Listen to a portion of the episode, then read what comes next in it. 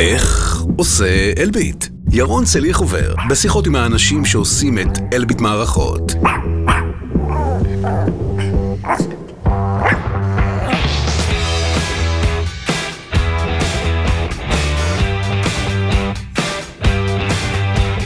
אתם מאזינים לאיך עושה אלביט, זה הפודקאסט שבו אני משוחח עם האנשים שעושים את אלביט, ואת הפרק הזה אנחנו מקליטים לקראת יום הזיכרון לחללי צה"ל, הוא יהיה פרק קצת שונה. יש את השבוע הזה שמתחיל אה, בשנה, שמתחיל ביום השואה ומסתיים שם ב, אה, ביום הזיכרון לחללי צה"ל, זה שבוע כזה מיוחד. אה, ואני חושב שחוץ מהזיכרון של החללים וכל האירועים ההיסטוריים, זאת גם תקופה שהיא מין תזכורת למה באמת חשוב ומה לא. אפשר להגיד שזה מין יום הזיכרון לפרופורציות. זאת גם תזכורת לזמניות שלנו כאן, וזה במיוחד uh, תקופה כזאת של געגועים לאנשים שאינם. אז היום אנחנו נצלול לסיפור אחד כזה של געגוע. Uh, אנחנו נארח היום את עופר גרינברג, שהוא ראש uh, תחום הנדסת איכות באתר הייצור של חטיבת כלי טיס, זה טייטל ארוך, והוא יספר על רב סרן יותם לוטן, זיכרונו לברכה, שנפל במלחמת לבנון השנייה. אז שלום עופר. אהלן. מה העניינים? טוב, בסדר גמור. הגעת מרחוק. הגעתי די מרחוק, uh, כן, אני גר בצפון רמת הגולן, בעין זיוון, בקיבוץ עין זיוון. עוד uh, שלג ככה בחרמון? שלג מרחוק, כן. Uh, אנחנו בסוף, היה לפני, עד לפני שבוע היה עוד uh, קצת שלג. טוב, אז היה לך הרבה זמן ברכבת. Uh... כן, לא, לא שגרתי. כן, היה לי כמה שעות ברכבת כדי להגיע לפה. טוב, אז אנחנו נדבר היום עליך, וגם, כמו שאמרתי, על אה, יותם, זיכרונו לברכה. אה, ואני חייב להגיד שהסיפור של יותם ששלחת, ככה שראיתי רק את ההיילייטים שלו, אה, הוא מאוד תפס אותי, קודם כל, כי יש לנו, לי ו- ולא, למרות שלא הכרתי אותו, הרבה קווים משיקים בסיפור החיים. הוא מבית השיטה, אני גם קיבוצניק במקור. אה, אז שנינו גדלנו, ואנחנו בבני אותו גיל בערך, אז שנינו גדלנו כאילו בקיבוץ באותם שנים. גם הוא וגם לי, אה, יש לשנינו אבא שריונר, או קצין בשריון אפילו, ואפילו ממה שראיתי, שני אבות שלנו אה, נפצעו במלחמת יום כיפור. אבא שלי גם נכה צה"ל ממלחמת יום כיפור. אבל לפני שנדבר עליו, אז בואו רגע נתחיל קצת איתך. תן לי קודם ככה, מה הטייטל שלך, אמרתי אותו במשפט, אבל מה התפקיד שלך באלביט היום? כן, זה היה נשמע ארוך. אני בעצם מנהל אה, קבוצה של אה, מהנדסי איכות אה, באתר הייצור בכרמיאל. בעצם בכרמיאל אנחנו מייצרים את כל המוצרים שהחטיבה מפתחת. מגוון מאוד רחב של, של מוצרים, ובעצם הצוות שלי מורכב מקרוב ל-20 מהנדסים. אמ, שהם בעצם אחראים על האיכות, אה, עבודה מול לקוחות, טיפול בבעיות שיש, הרבה אה, אה, עניינים של חריגות, אמ, זה בעיקר התפקיד. כמה זמן כבר באלביט? אני מתחילת 2016, שש שנים. שש שנים. אז מה, איך נראה כזה, ככה בקצרה, יום-יום בתפקיד שלך? אחד הדברים היפים והמעניינים אולי, זה שלא תמיד היום הוא, הוא מתחיל בעצם בצורה מסוימת, ולא תמיד הוא נגמר בדיוק. אתה לא יודע איך הוא נגמר, כן. אה, אבל בדרך כלל זה שגרה של, של ניהול, אה, אה, לתקשר עם, ה, עם האנשים, כל מיני החלטות כאלה ואחרות על בעיות שעולות בקווים, עבודה מול לקוחות, הרבה עבודה מול לקוחות, מול... מהלקוחות הכי גדולים בעצם uh, בעולם, לוקיד, בואינג, איירבאס, שהעבודה בעצם מולם היא, יום, יומיומית.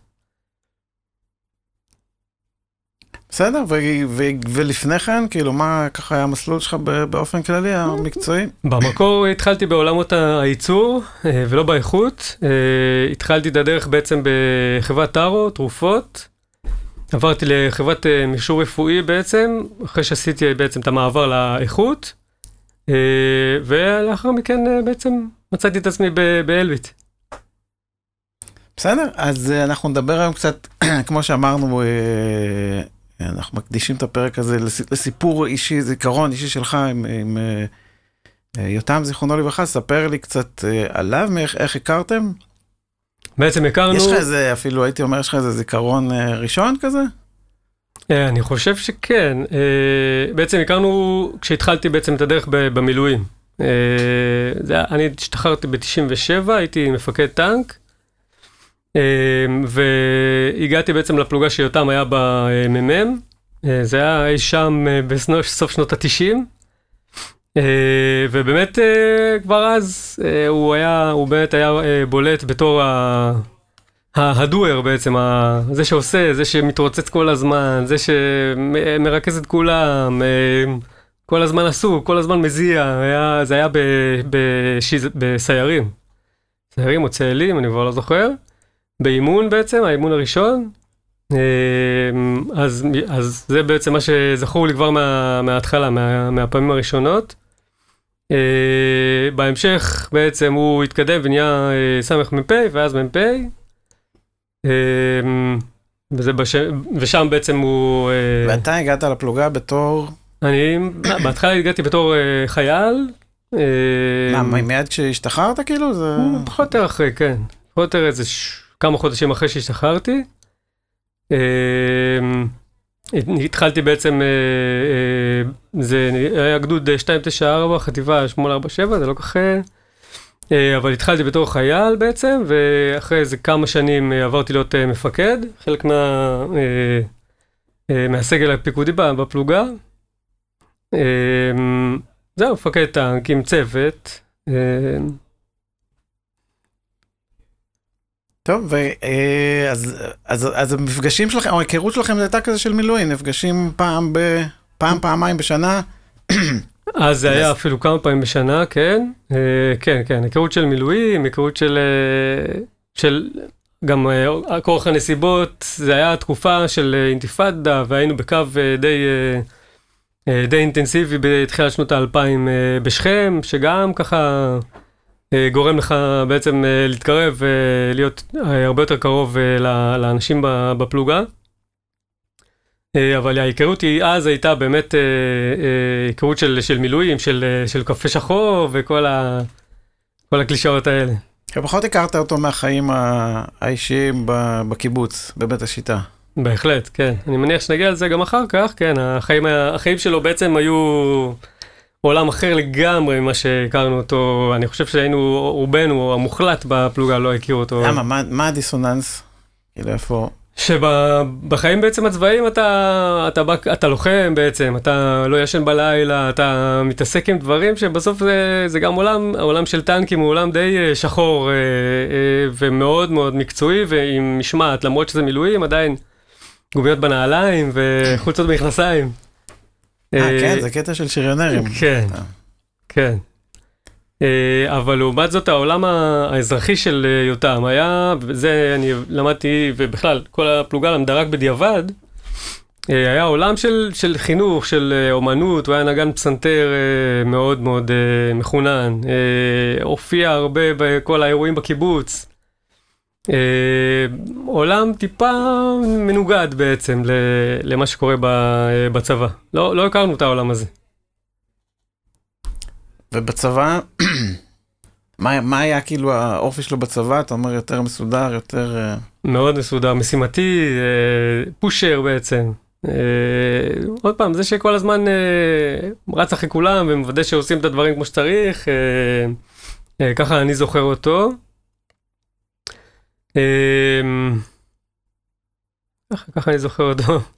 זה ששניכם קיבוצניקים, זה יצר איזה חיבור כזה? אני קיבוצניק, עוד פעם, את- גילוי נאות, קיבוצניק כן. רק איזה שנה, משהו כזה. לא, אתה אה, אבל... אה, נכון, לא קיבוצניק, אבל אתה כן. מהצפון. בצפון. אה, אתה בכלל יש לך איזה עניין עם אה, רמת הגולן, נכון? כזה, הסיפור חיים שלך הוא... כן, שזור אה, באופן מאוד מאוד... אה, מה, נולדת. שם?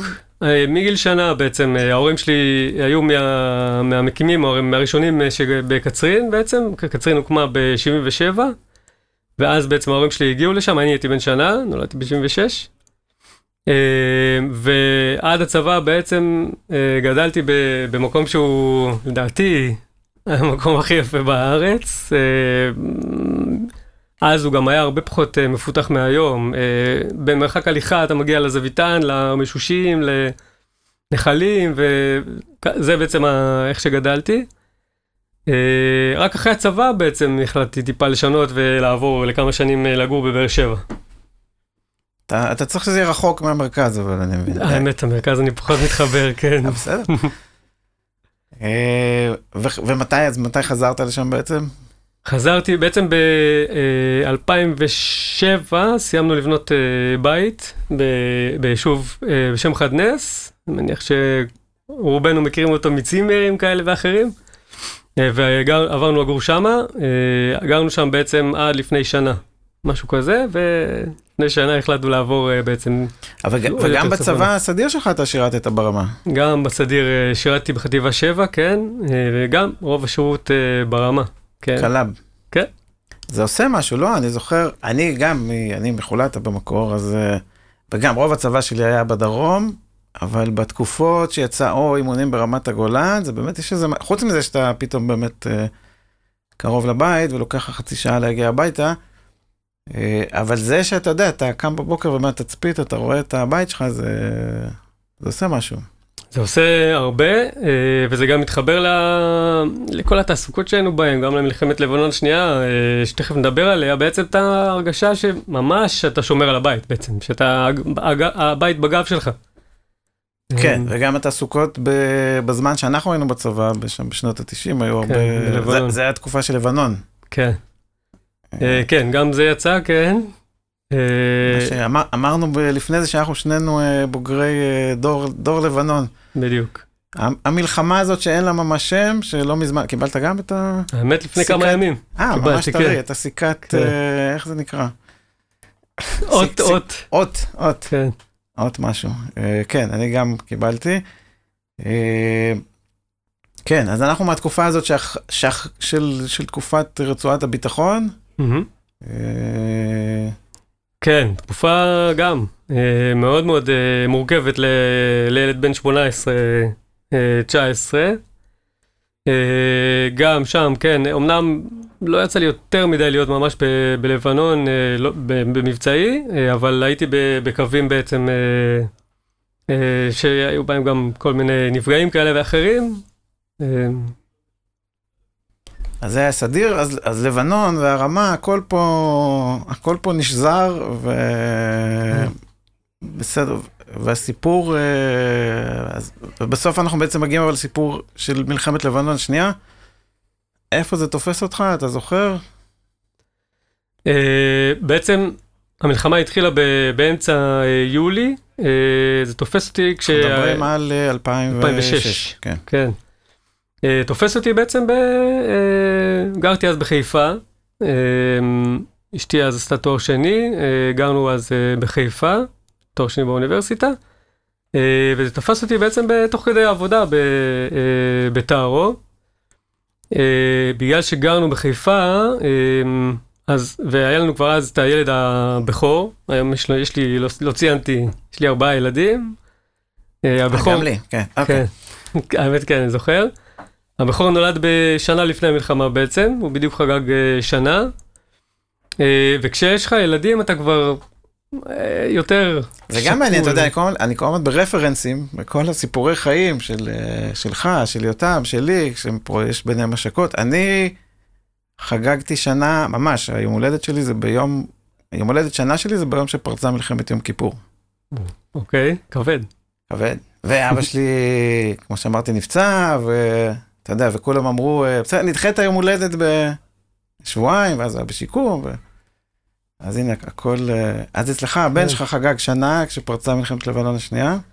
כן, אה, וכשהתחילה המלחמה בעצם התחילו ליפול, כמו שאני מניח שזוכרים, התחילו ליפול בעצם טילים גם על חיפה. אז אנחנו ארזנו את עצמנו ועברנו ל, אה, להורים בעצם, שהם ברמת הגולן. אה, ואני בעצם נסעתי על הקו, טארו זה מפעל חיוני, המשיך לעבוד אה, רגיל, אז אני הייתי על הקו. אה, איך שהתחילה המלחמה, מתחילים להתקשר בעצם, מן הסתם, מתקשרים לראות מה קורה איתנו, מתי אנחנו מגויסים. ובאמת המתנו, אמרו לנו שבאמת זה צפוי להגיע הצו. וצו 8 כמו צו 8 תמיד הוא מגיע ב-4-5 לפנות בוקר בלילה. אה, אז מה באמת זה, אז עוד היה אס.אם.אסים? מה היית? עשית? אני כבר- טלפון, זה היה חייגן. טלפונים. האם כן. הייתה עופר, גרינברג, כאלה? ראשית הזיהוי הקולי, שבא בתחילת אפילו. לא, כן. אה, אז באמת הם הפעילו אה, את החייגן, אה, והתגייסנו בתחילת אה, אוגוסט בסופו של דבר. באמת האזור באמת היה מטויח, אה, המלחמה הייתה מאוד אה, לא פשוטה לצפון. רגע, משפחה המשכתם? כי אני זוכר, היה, אתה יודע, כל מי שהיה יכול אה, המשפחה, להתרחק מחיפה. רמת הגולן בצורה די אירונית, כמעט ולא הייתה ב- ב- בתוך האירוע, בעצם לא היו נפילות ברמת הגולן, באזור קצרין. בעמק החולה אני חושב שהיו. עמק החולה כן. אני חושב שכן. רמת הגולן לא אזור היה. צפת הייתה מאוד מטויחת. אה, אז ברמה היה יחסית בטוח, אז אה, אשתי נשארה בעצם אה, ברמה עם ה- עם הבן. אה, ואני בעצם, זהו, התגייסתי. אה, תחילת ה- תחילת הדרך בעצם הייתה ב- בימ"ח, איפה שהטנקים, שהיה היה- היה אז בעצם ליד ליד ראש פינה, בפילון. אם אתה מכיר. אמ, מגיעים לטנקים, מתחילים לארגן אותם, מנסים למצוא אה, אה, תחמושת, אה, מה שאפשר. אה, מבחינת השלב של המלחמה, זה השלב שכבר הצבא בקרבות בתוך לבנון? כן, ש- זה השלב שבו הצבא בעצם נכנס ויוצא כל הזמן. אה, היו הרבה מאוד פקודות שכל הזמן אה, השתנו. אה, קראו לזה שינוי כיוון, כל פקודה קראו לה שינוי כיוון, מספר 18, 19 וכולי. אה, הייתה הרבה אי ודאות. אנחנו, הבסיס הוא נמצא דרומית לצפת, וכל הזמן ניסו לראות בעצם על צפת, על ה... מה שיש שם, אז פספסו את צפת, הגיע אלינו. אה, גם בהתחלה אתה נכנס עוד אה, למחסות שאין יותר מדי, אחר כך כבר אתה נהיה אדיש לזה. אה, אז באמת זה גם חלק מה, מהרקע. הרבה תדריכים, כל פעם, כל שינוי כיוון כזה זה תדריכים וללמוד ו, ולהתכונן למשהו שבסוף אה, לא מגיע. אה, גם ובסוף- אימונים? אימונים רק אה, נהיגה, לא נהיגה, ש... טיפה להוריד חלודה מהנהגים. אה, אז מה, זה אה, בעצם עבירה כזאת של להעביר את הזמן לקראת משהו... כן, זה להעביר את הזמן, אין יותר, אין יותר מדי תשתיות, זאת אומרת, זה תנאי שטח, אתה ישן על טנק. והאווירה אה, היה, יאללה, תנו לנו להיכנס, או שלא יגיע? אמ, חלק מהדברים שאני עושה היום, שנייה אחת נעשה רגע איזה פאוזה. אה, זה אני מדריך אה, מפקדים צעירים בקורס מפקדי טנקים על אה, ניווטים. אה, אז שאלו אותי לפני שבוע הייתי מה במילואים. זה, זה מיל- זה מילואים? זה מילואים, כן. שאלו אותי בעצם, החבר'ה הצעירים שאלו אותי אם הייתי במלחמה, אמרתי להם שכן, אז שאלו אותי אם מלחמה זה כיף. אז אמרתי להם שמלחמה זה הדבר הכי רחוק מכיף אה, שיכול להיות. אה, אז האווירה הייתה, אה, גם לא, כל, ככל שנמשך הזמן גם, אז כבר, כן, תנו לנו כבר להיכנס, וכן, כן, תנו לנו כבר אה, להשתתף. למרות שעדיין, גם ברגע שאתה עם, אה, גם עם, עם ילד ויש Mhm. כל ה, מה שיש ברקע, אז כבר פחות אין התלהבות שאני זוכר כשהייתי בלבנון, כשהייתי בסדיר. אה, אבל כן, האווירה היא די, אה, תנו לנו להיכנס. אה, באיזשהו שלב יותם ראה, יותם היה מ"פ, אה, יותם שם לב בעצם שכבר יש טיפה, אתה יודע, אווירה כזאת של אה, טיפה התרופפות, אז אה, נסענו בעצם לירדן, לאיזושהי אתנחתה כזאת, יש לנו הרבה תמונות משם. אה, קצת אה, לשחות בירדן, לקחנו שם איזושהי אה, טיולית. אה, ובסוף, משהו כמו שבוע אחרי ש, אה, שהתגייסנו, אה, עוד פעם, בלילה, אה, ביום ראשון בלילה, מגיעה בעצם הפקודה, המובילים בדרך. ככה בעצם שריונרים אה, נעים ממקום למקום. אז באמת המובילים הגיעו ב-12-1 בלילה, משהו כזה. אה, עלינו עליהם ועלינו צפונה לכיוון אה, מושב שנקרא דובב, ליד ברעם, על גבול לבנון.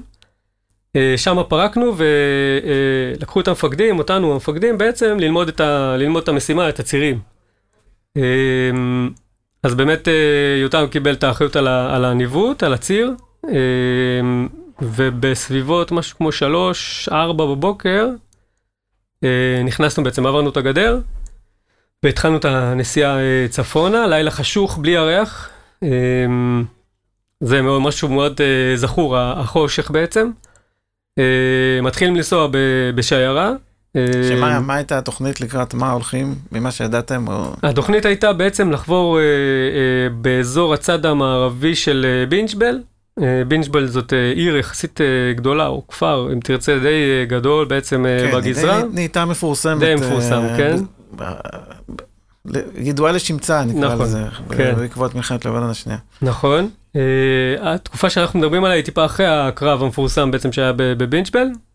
המטרה שלנו הייתה בעצם לחבור לכוח צנחנים שנמצא טיפה מערבית לבינג'בל ובעצם להמשיך איתם uh, לחימה, היה להם uh, פצועים אם אני זוכר נכון שהיינו צריכים לפנות, אחד הטנקים שלנו היה בלי בטן עם דוקטור עם רופא וחובש בתוכו, הטנק בולנס זה נקרא.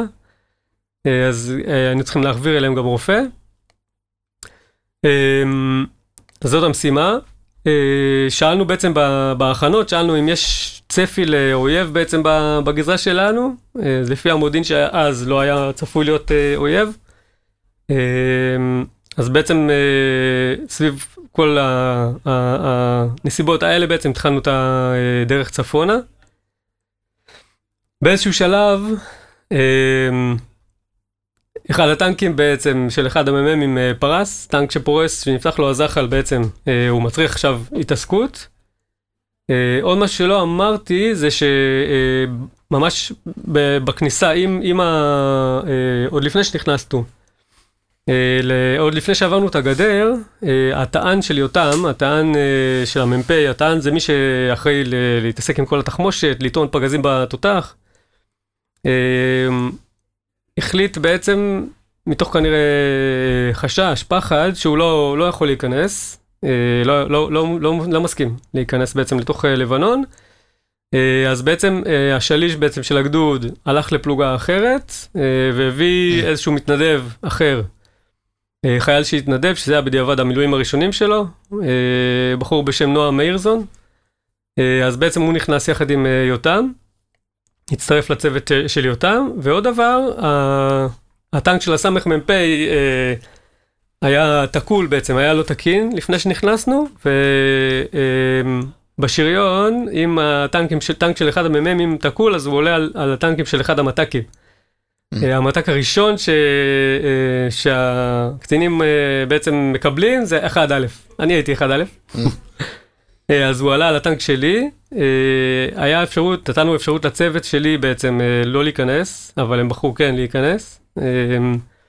אז בעצם אני נכנסתי בתור מפקד נוסף בטנק, שהסמ"פ הוא המפקד, וככה בעצם נכנסנו.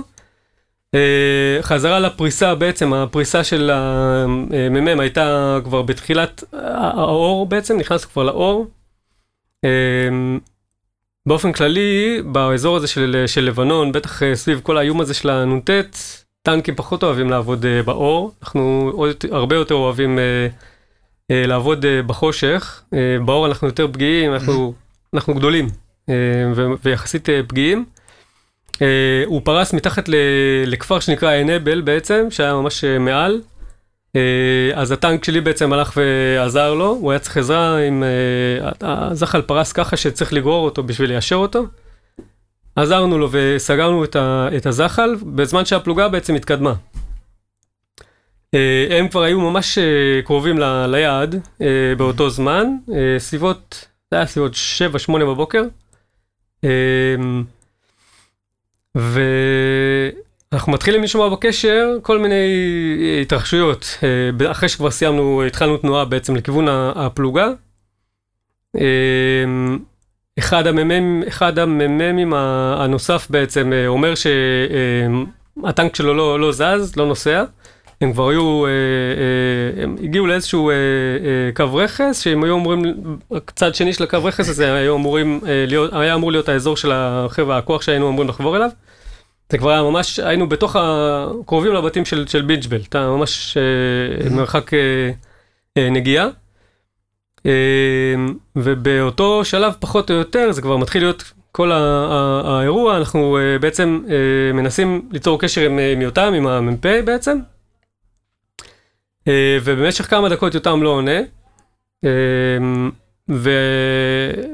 ופחות או יותר אה, כמה דקות אחרי זה, כבר באמת אומרים בקשר, שהוא, שהוא כנראה נהרג, לא ברור, לא היה ברור מה קרה, ממש ברגעים הראשונים.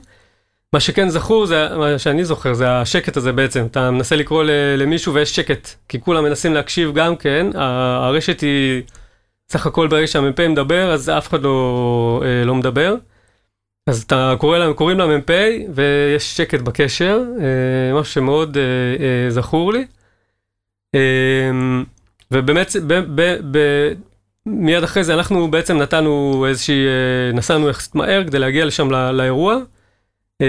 אז פחות או יותר באותו זמן התחילו לעוף עלינו טילים, בדיעבד זה היה עשרות של, של טילים. בזמן שאתם מנסים לחבור. כשאנחנו כבר, ממש כבר הגענו לכיוון, הטילים גם הדליקו אש בכל האזור, למרות שזה פחות הטריד אותנו, אבל זה גם אירוע כזה של שריפה. אחד הטנקים האחרים דיווח שהוא, שאחד החי... שאיזשהו חייל הגיע אליו ברגל, שמשהו שלא קורה בשריון, אין דבר כזה ש... אלא אם כן קורה משהו לטנק, ששריונרים יורדים מטנק. בדיעבד זה היה הנהג בעצם של יותם, יותם ונועם בעצם נפגעו מטיל די באותו זמן, טיל שנכנס דרך הצריח ופגע בשניהם. והחייל הזה בעצם, יש ארבעה חיילים בטנק, הנהג והתותחן, התותחן שיושב מתחת ליותם, מתחת למפקד, הוא קיבל רסיסים בצוואר, אבל הוא היה בסדר. רגע, ובזמן הזה שאר הטנקים של הפלוגה? שאר הטנקים, שאר הטנקים של הפלוגה, אנחנו דבר אחד ניסינו לזהות מאיפה זה מגיע, שאנחנו לא הצלחנו באותו זמן. לא, אבל אתם הגעתם כבר אחרי שזה קרה, נכון? כבר, הפלוגה הייתה איתו אבל. התחילו בעצם להפעיל מיסוך, מה שעושים אה, אה, בטנקים בשביל לנסות ולנתק מגע אם אה, מישהו יורה עלינו, זה אחד, אחד האמצעים זה להפעיל מיסוך אה, דרך המנוע. מיסוך זה עשן לבן מאוד מאוד כן. סמיך שלא רואים כלום אה, דרכו. אז בעצם אה, אה, הבינו מה כיוון הרוח והלכו לצד, הרוח הייתה מערבית, הלכו לצד הכי מערבי והתחילו להפעיל מיסוך. ככה שהכל כבר היה ממוסך, אבל למרות זאת עדיין חיזבאללה המשיכו לראות טילים לתוך המיסוך. אני זוכר טוב שטיל אחד בעצם פגע איזה שניים שלושה מטר לפני הטנק שלי ורסיסים עפו לי על הפנים, זה היה די מדהים. ותוך כדי בעצם הדבר הבא שאנחנו חוששים ממנו זה שיקחו לנו אותם. זה שמישהו יגיע ל, ל, בעצם לגופות. אז מה שעושים זה, זה הסמ"פ בעצם ועוד מ"מ אחד ירדו מהטנק, קודם כל ללכת לראות מה קורה שם, ירדו והלכו אליהם ברגל, כדי לא לחשוף עוד אבל טנקים. אבל זה הטנק היחידי שנפגע בעצם? שני טנקים נפגעו טנק. באותו אירוע, ההרוגים היו רק בטנק של יותם. הטנק השני, המ"מ שלו בעצם פרק, כל הצוות פרק ממנו, הטנק כבר לא היה שמיש, הצוות פרק אחורה, ופשוט הכנסנו אותם לתוך הבטן, אני הכנסתי את המ"מ לתוך הבטן של הטנק שלי. ואז החבר'ה בעצם הלכו לראות מה קרה שם, הם ראו בעצם שאין כבר מה לעשות, והם ניסו בעצם להיכנס לתוך הטנק ולהזיז אותו, להסיע אותו אחורה, כדי להוריד אותו אחורה מהקו אש, לא הצליחו. בעצם לאט לאט הטילים כבר הפסיקו, הפסיקו לראות עלינו את הטילים, והיה... אז כמה זמן זה לוקח כל הדבר הזה? מרגיש כמו נצח? מרגיש כמו, כן. אני לא יודע להגיד, האמת ששמענו אחרי זה את הרשת קשר, הקלטות, אה, כל מיני דברים שהיו סביב האירוע, ראינו, ראינו גם את היומן מבצעים שהיה באחד החמ"לים אה, אה, שהיו. אני לא זוכר, אני מניח שכל האירוע כולו לקח סביבות החצי שעה, משהו כזה. האירוע בעצם... ותוך כדי מה אתה זוכר? זה, זה המולת קרב כזאת שמדברים עליה? זה היסטריה? או שזה דווקא... או שאנשים באיזה עשייה כזאת? או... אני זוכר את החשש, את החשש בעצם לחיים שלך. זה שמישהו, אפילו שהוא לא רואה אותך, מנסה להרוג אותך, אבל מצד שני גם את הנחישות בעצם כן, קודם כל להביא אותם החוצה משם, את יותם ואת נועם, להוציא אותם משם. בעיקר חוסר ודאות, אתה... והתקשורת בין כולם היא דרך הקשר? כן. או שזה טווחים יותר... דרך הקשר, כן. אה, דרך הקשר. אה, עוד פעם, אני זוכר איזשהו אה, בית אחד שהיה שם במרכז ה- כל הגזרה הזאת. אבל אה, אתה- אבל אתה אומר, זה- זה- אתה אתה כן זוכר אבל פחד. כן. אתה זוכר כן. מחשבות שעוברות בזמן הזה, או שאתה כולך ממוקד במה עושים עכשיו בשביל לגמור עם זה? בעיקר ממוקד ב... שיפסיקו בעצם את ה- את הירי, איכשהו להפסיק את הירי, התחלנו לראות גם, אנחנו בעצם, כדי לנסות אה, איכשהו להפחיד לכל מיני נקודות שאנחנו חושבים שהם, אה, אה, אה, יש פוטנציאל שיראו עלינו מהם, לא ראינו בעיניים אה, אה, מחבלים או משהו כזה, התחלנו כן לראות, חלק מתסכול אפילו, התחילו לראות שם באמת אה, מקלעים ופגזים, אה, אה, באיזשהו שלב הגיעה לנו ידיעה דרך הקשר, ידיעת מודיעין, שרואים איזשהו כוח ליד, הייתה שם איזושהי אנטנה גדולה, שרואים איזשהו כוח ליד אנטנה שעומדים בעצם לראות עליו, אז גם את האנטנה הזאת ניסינו לה- להפיל באיזשהו שלב. אה, אבל בעיקר בעצם אה, לנסות לנתק מגע ולסיים את האירוע, זה היה, זה היה היעד שלנו באותו, באותם רגעים. אה, מה שקרה בעצם זה תוך כדי ההמולה הזאתי, היה, היה לנו יחד איתנו בכוח אה, D9, טרקטור ענק כזה. כן. מה שקרה בעצם זה שהוא תפס את הטנקים האלה ומשך אותם אחורה, לא יכולנו בשום צורה אחרת להוציא אותם משם.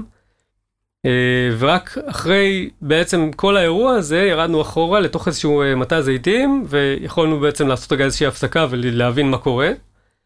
אה, וההבנה שיש הרוגים ומי הם, זה היה כבר תוך כדי הלחימה, או ש... זה היה מיידי. זה היה ממש מיד הבנו ש... אה, שיותם נהרג, אחר כך כשנגעו בטנק אז הבינו גם שנועם אה, נהרג. אבל זה היה מאוד אה, מיידי, גם בגלל שהמ"פ הוא דמות מאוד מרכזית, הכי כן. מרכזית. אה, זה בעצם הדמות- ברמת פלוגה מן הסתם הכי מרכב- מרכזית. אה, אני חושב שזה גם מה שהיה, מה שגרם לכל הזעזוע הזה, זה בעצם זה זעזוע מאוד מאוד גדול. בז- בזמן האירוע, או אתה מדבר על אחרי זה? לא, מדבר בזמן האירוע. כן. לגמרי בזמן האירוע. ירדנו פשוט אחורה, השארנו כמה בעצם אה, טנקים, כולל טיפה להשיב אה, אש, כדי שלא יתקרבו אלינו. אבל זה היה, עשינו באיזושהי, בעצם איזושהי אה, פאוזה כזאתי. ניסינו להבין מה, מה נדרש מאיתנו אה, לעשות.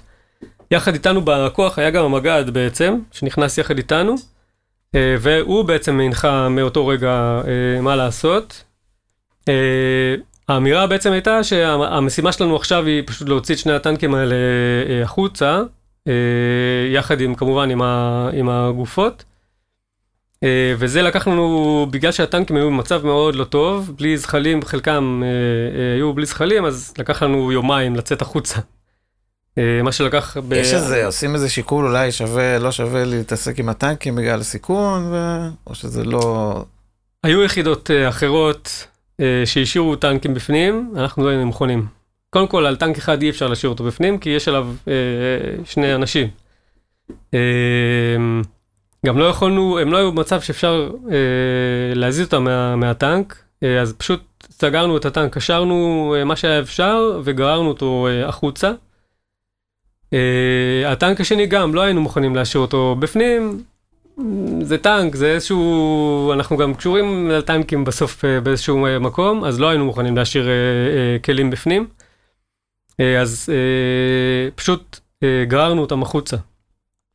גררנו אותם עם, עם טנקים. כשאתה גורר טנק, יש, לה, יש לו כבלי גרירה כאלה מסיביים. צריכים שני או ארבעה כבלי גרירה בעצם כדי לגרור Mhm. טנק, בטח במצב שאין בו נהג שיכול לבלום אותו. אז צריך טנק אחד גורר, טנק אחד בולם. באיזשהו שלב אבל נקראו לנו כל הכבלי גרירה. לקחנו כבלי גרירה מכוחות שהיו באזור, אה, כי כבר נקראו לנו, ובאיזשהו באיזשהו שלב פשוט היינו עם טנק גורר ובלי טנק אה, בולם. אה, כל, אז כל הסיפור הזה, אתה אומר, לוקח איזה יומיים?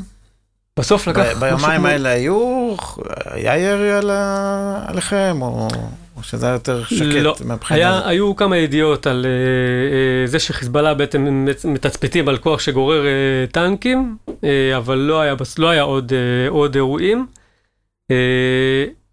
באיזשהו שלב אנחנו עצרנו בתוך איזושהי אה, אה, מחצבה גדולה, אה, עצרנו בשביל אה, לנוח, לא ישנו לא, לאורך כל השלושה ימים האלה בעצם.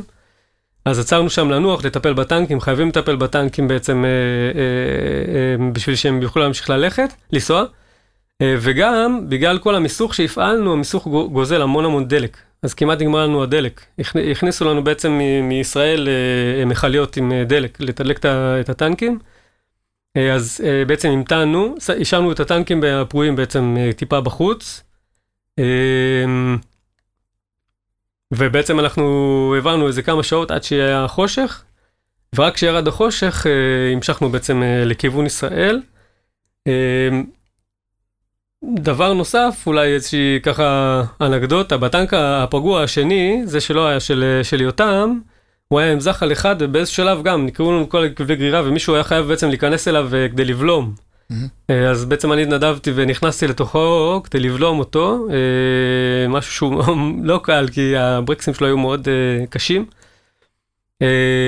וזהו בעצם, וזה, ואז יצאנו החוצה. בדיעבד כל הזמן הזה בעצם המשפחה של יותם לא ידעה על כל האירוע. Uh, עד שלא יצאנו החוצה, uh, אף אחד לא יכול uh, לספר בעצם, ולא לא, יכול, לא היה יכול לשתף אותם במה קרה, רק כשיצאנו החוצה בעצם הם קיבלו את הבשורה. זאת אומרת, אתה מסתובב באיזושהי ידיעה שהמשפחה שלו, של שני החבר'ה האלה, עומדת, החיים שלהם עומדים להתהפך, ועדיין, והם עדיין לא יודעים. היי, שאלתי אותך קודם על זיכרון ראשון.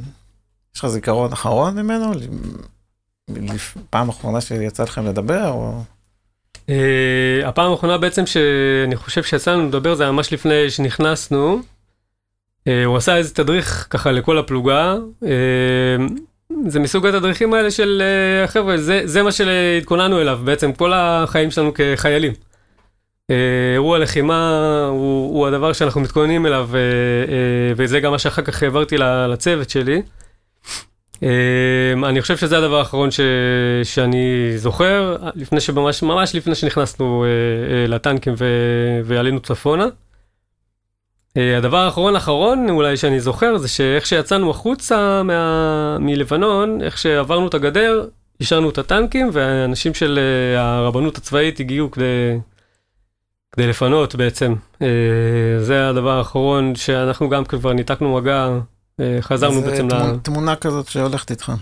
כן, כן. ו... ובזה הסתיים בעצם שלב הלחימה שלכם? כאילו הלכתם להלוויות? ול... זהו, אני לא יכולתי ללכת ללוויות, הייתי יחסית צעיר אז נשארתי לשמור. אה, הייתי בשלושים, בלוויה, רוב הפלוגה בסוף לא היו בלוויות, עדיין היינו המשכנו בפעילות, זאת אומרת, כן. לא נכנסנו עוד פעם אה, פנימה, אבל על הגדר עשינו מערבים ועוד המשכנו אה, אה, תעסוקה. אה, את השלושים אני זוכר טוב, אה, שלושים בעצם זה, בית השיטה זה קיבוץ מאוד מאוד אה, מוזיקלי, וכל אה, האזור הזה שם של העמק. יוני רכטר הגיע לשיר בעצם בשלושים. בית השיטה זה גם קיבוץ עם, עם לא יודע איך להגיד, חוסר מזל, כאילו כן. בכל הנושא הזה של, אה, כן, רק ביום כיפור אה, היו שם 11 חללים. כן. כל, לשיטה... והחיטה צומחת שוב, זה שיר ש, שנכתב על זה, כן. אפרופו המוזיקליות של הקיבוץ. זה, אה, נכון. חברת קיבוץ, אני חושב, כתבה את השיר הזה. אמ, קוראים לו שריג, בחור בשם, לא זוכר את השם שלו. נבדוק את זה. כן. אמ, אז בכל מקרה, כן, ה, ה, מאז בעצם כל אזכרה היא, היא מסתיימת באיזשהו ערב שירה. אה, ערב שבו הפלוגה אה, אה, גם, ככה יש איזה מין... שם, בקיבוץ? כן. כל אזכרה מסתיימת בהתחלה בבית העלמין, ואחרי זה בעצם יש ארוחת ערב, ואיזושהי שירה של איזשהו, של שיר הרעות, וכל מיני דברים, הסגנון הזה, אז כן. זה אחד הדברים שהם, שהם מייחדים אולי את, אה, את בית השיטה. אמ, מאז בעצם אנחנו, אחרי, אחרי, אחרי האירוע הזה, אמ, אחד הדברים בעצם גם ש, שזכורים, אה, זה שאחרי איזה שלושה ימים אתה נמצא בעצם בישראל בסביבות 2-3 בבוקר. אה, אחרי שלא דיברת בעצם עם משפחה, אה, וגם לא היה לך הזדמנות אה, לאבד את כל, ה, את כל מה שעבר, אז התקשר, אני לפחות התקשרתי בעצם לאשתי, ואז בעצם כבר יש, ה- יש התפרקות רצינית. זהו, הם ממשיכים אבל בפעילות, כמו שאמרתי. ה- הצבא כן טיפה למד אה, בעניין הזה, אז הוא כן הביא, היה שוב איזושהי התערבות, אה, כבר אז, כן, לא יודע אם מספיק, אבל הייתה איזושהי התערבות. היו, היו חיילים בעצם, אה, חלק מה, מהחיילים, היו כמה חיילים בעצם שטופלו גם אה, אחר כך בנושא של פוסט-טראומה, ואני יודע ש, שהם היו אה, מטופלים. אה, זהו, אה, המשכנו עוד, עוד פעם, עוד איזה, אם אני זוכר נכון, משהו כמו שבוע אה, על, על הגבול, אה, באזור של אה, ברעם, אה, דובב. אה, ואז בעצם זהו, הסתיימה, הסתיימה הלחימה, אה, והסתיימה המלחמה. אה, המשפחה, מתי פגשתם אז? ב- בשבעה או... המשפחה של יותם? כן. אה, לא, בשבעה לא יצאנו, לא. אה, בשלושים אני לפחות, אה, אני חושב, פגשתי פעם ראשונה. אבל אתם מאז, אבל אתה אומר שאתם בעצם בקשר מתמשך כל מאז אנחנו השנים? בקשר עם שתי המשפחות. אה, קשר רציף בעצם, שולחים כמה פעמים בשנה כל מיני ככה מתנות סמליות, פרחים ביום הזיכרון, אנחנו מנסים לשמור על קשר הדוק. ואמרת שהיה איזה, שלא הכרתם, כאילו בהיכרות במילואים, לא הכרתם את הצד ה- האזרחי שלו. מה נגיד איזה משהו שאתה זוכר שגילית עליו? כמעט לא הכרתי את, ה, את העולם, ה, אה, את העולם האזרחי של, אה, של יותם. אה, זה, עוד פעם, זה הפתיע בעצם. הוא היה מחנך של נוער בעצם בעין חרוד. זה, זה בעצם מה שהוא עשה בחיים. הוא היה מחנך, המחנך אבל מדריך. או... מחנך, מדריך, כן, משמעותי מאוד. חלק מה, מהתלמידים שלו מאז עדיין מגיעים לאזכרות עד היום. זאת אומרת, אה, משהו שהוא היה אה, מאוד משמעותי. אה, כל הנושא של תרבות בעצם, הוא היה מאוד מאוד מעורב בתרבות בבית, השיטה. היה מופיע המון, יש המון סרטונים שלו.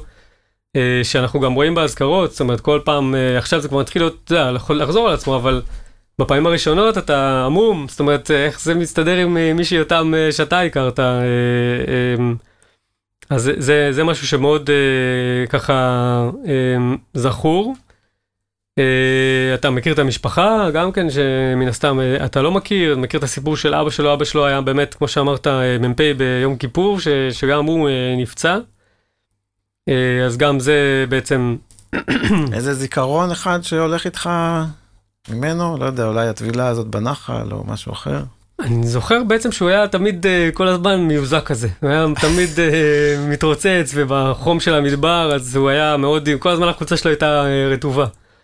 אה, אני זוכר אותו טוב מתעסוקות ש, שעשינו ביחד, סיורים, אה, אתה יודע, כל הפעילות הזאת ש, שחיילים קרבים מתעסקים בהם, מחסומים, כל הדברים האלה, היו, היו, היו, אני זוכר טוב, לו ולמ"פ שהיה אז, ויכוחים פוליטיים, אה, ישבתי איתם בג'יפ, ומתווכחים, הוא, שמאל, הוא היה שמאלני והמ"פ היה אה, מהצד הימני, אז גם אני זוכר כל מיני ויכוחים כאלה מאוד להוטים אה, אה, על פוליטיקה. אה, אה, זה אלה הדברים שאני ככה ממש אה, זוכר.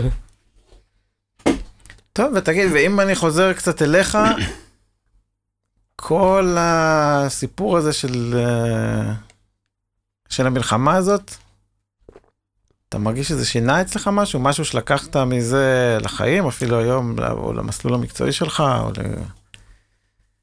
אני חושב שבדיעבד, למשהו בחיים? בדיעבד זה אחד הדברים בעצם, המלחמה הזאת, קודם כל זה גרם לי, אתה רואה את זה מול העיניים, שהחיים הם פשוט, הם בסוף, אתה יודע, קצובים, אה, קצרים. זה אחד הדברים שגרמו לי לעשות שינוי די אה, רציני שקרה אמנם כמה שנים אחרי, אה, אבל אה, בעצם אני, אה, את התואר הראשון שלי התחלתי מאוד מאוחר, אה, בגיל 32. אה, אחרי המלחמה כבר. זה אחד הדברים שגרמו לי פשוט לקחת את עצמי ולהבין שאולי ללכת לכיוון אה, אחר, אז באמת שיניתי, שיניתי אה, כיוון אה, מקצועי. אה, זה גרם לי גם אה, לנסות או לרצות אה, לתרום אפילו, אפילו אה, יותר. אני מתנדב בהמון, אה, בהמון תחומים. כן, הזכ- הזכרת קודם את. ה... להכשיר מפקדי טנקים צעירים. כן, מאיפה שזה הגיע בעצם, אה, אני לפני גם משהו כמו שש, שש שנים התחלתי להתנדב ב, ביחידת חילוץ אה, גולן. זאת יחידה ש... יחידה משטרתית בעצם, ש... אה, שהיא אחת מתוך 12 יחידות בכל הארץ, מרמת הגולן עד אילת. יש ש- לך הרבה עבודה. שעכשיו. מתחילה העבודה, כן. Uh, התפקיד בעצם זה אנשים שנתקעים, נתקעים, אנשים שנעדרים. Uh, אנחנו בעצם uh, מגיעים uh, לאתר, לחלץ אותם. Uh, בין השאר, הדברים שאני מתעסק ביחידה זה איתור נעדרים. אז אני למדתי בצורה טובה, עוד לפני אפילו, את הנושא של ניווטים, ובאמת זה, שאני, זה מה שאני עכשיו... אה, חלק מקבוצה ש, שעוזרת בעצם אה, לחנוך אה, מפקדים צעירים בשריון. אה, אז היחידה, וחוץ מזה יש את המילואים הרגילים אה, בצבא, אה, שאני מתעסק בהם. אה, אלה רוב הדברים, וזה זה חלק מה מה שנתן לי את הפוש, אולי, אה, המלחמה הזאת. אז, אז ממש כל המעבר לתפקיד שאתה עושה עכשיו, זה, זה התחיל אחרי המלחמה. כן, כן. בכלל, העולם הזה של, של איכות התחיל אחרי המלחמה. אמ, כשהייתי, במלחמה עוד, אה, אה, זה היה לפני הלימודים, חיפשתי איזשהו משהו באמת אה, להתפתח בו וללמוד. בדיוק באותו זמן נפתח המחזור הראשון של לימודים של הנדסת איכות ולימודי ערב בעצם, לאנשים שהם עובדים, לתואר, למהנדס. אז אני הייתי באמת במחזור הראשון, שזה היה, התחיל משהו כמו שנתיים אחרי המלחמה, אם אני לא טועה. זה אחד באמת, אה, אחד הדברים ש, שדחפו אותי. אה, ואחרי שסיימתי, עברתי תוך כדי הלימודים בעצם לעולם הזה של, ה, של האיכות, אה, ואחרי איזה, איזה שנה, שנתיים אה, עברתי בעצם לאלביט. טוב, והנה אנחנו היום. אוקיי, עכשיו אנחנו מגיעים לחלק האחרון של השיחה, שבו, זה המסורת של הפודקאסט, שבו אני מבקש ממך לבחור שיר. אנחנו בעצם, תוך כדי כל פרק, אנחנו בונים איזשהו אה, פלייליסט כזה אה, של שירים, אז אה, אתה בוחר שיר אחד ואני בוחר שיר אחר. אה, זה יכול להיות משהו אה, שמייצג בשבילך את, אה, את יותם, זה יכול להיות, או לא יודע, משהו שקשור לשיחה שהייתה עכשיו. אז אני חושב שיש אה, שיר שגם מזכיר לי באיזשהו מקום אה, את יותם, וגם אה, מייצג את מה שדיברתי עליו בעצם, את העניין הזה של לתפוס את הרגע ושל אה, אה, לתפוס את החיים. אה, שיר שנקרא החיים יפים, של, אה, ששר אותו אחינועם ניני. Mm, אה, לדעתי הוא עוד פעם מאוד אה, מייצג אה, גם את הנושא הזה וגם אה, מתקשר ליום הזיכרון באיזשהו מקום. אה, אפילו מתקשר ליום השואה, הוא היה ב... המנגינה הזאת הייתה ב... בסרט בסרט, של כן, החיים יפים, בדיוק. כן. זה, זה, זאת הבחירה שלי. בסדר, נרשם, התווסף. אה, אני, המחשבה הראשונה שלי הייתה, דיברנו קודם על השיר החיטה צומחת שוב, שהוא ממש מתבקש, כי זה ממש על הנופלים של, אה, של בית השיטה, ועם, ה... ועם המסר הזה של איך החיים ממשיכים. איך, איך יכול להיות שה, שהכל ממשיך אחרי דבר כזה, אבל קצת, אה, אני מת על השיר הזה, אבל קצת כבד לי לפלייליסט, אז אני במקום זה אוסיף את, אה, יש שיר של אריק סיני שנקרא ילד ירוק. אוקיי. כן, לא יודע, כן. איכשהו משהו, ב, לא יודע, ב, ב, באינטואיציה הוא עלה לי כשחשבתי אוקיי. על השיחה הזאת. כן. אז אני אוסיף אותו. מעולה. טוב, עופר, היה מרתק ומרגש לשמוע את הסיפור של ההיכרות הזאת. שמח. אה, כן, ואתה יודע, אני חושב בסוף, אה, קצת לצערנו, אבל לכל אחד יש את ה... כאילו, כמו שאמרתי בהתחלה, זה סיפור אחד, ולכל אחד יש את ה... כשמ- כשמגיעה הדקה הזאת ב- ביום הזיכרון, יש, אה, לכל אחד יש את, ה... מהמם. את מי שעולה לו, אבל אני שמח ששיתפת ב... בסיפור שלך, אז תודה שבאת. תודה רבה. תודה למאזינים שהאזנתם, ונתראה בפעם הבאה. תודה רבה. ביי להתראות.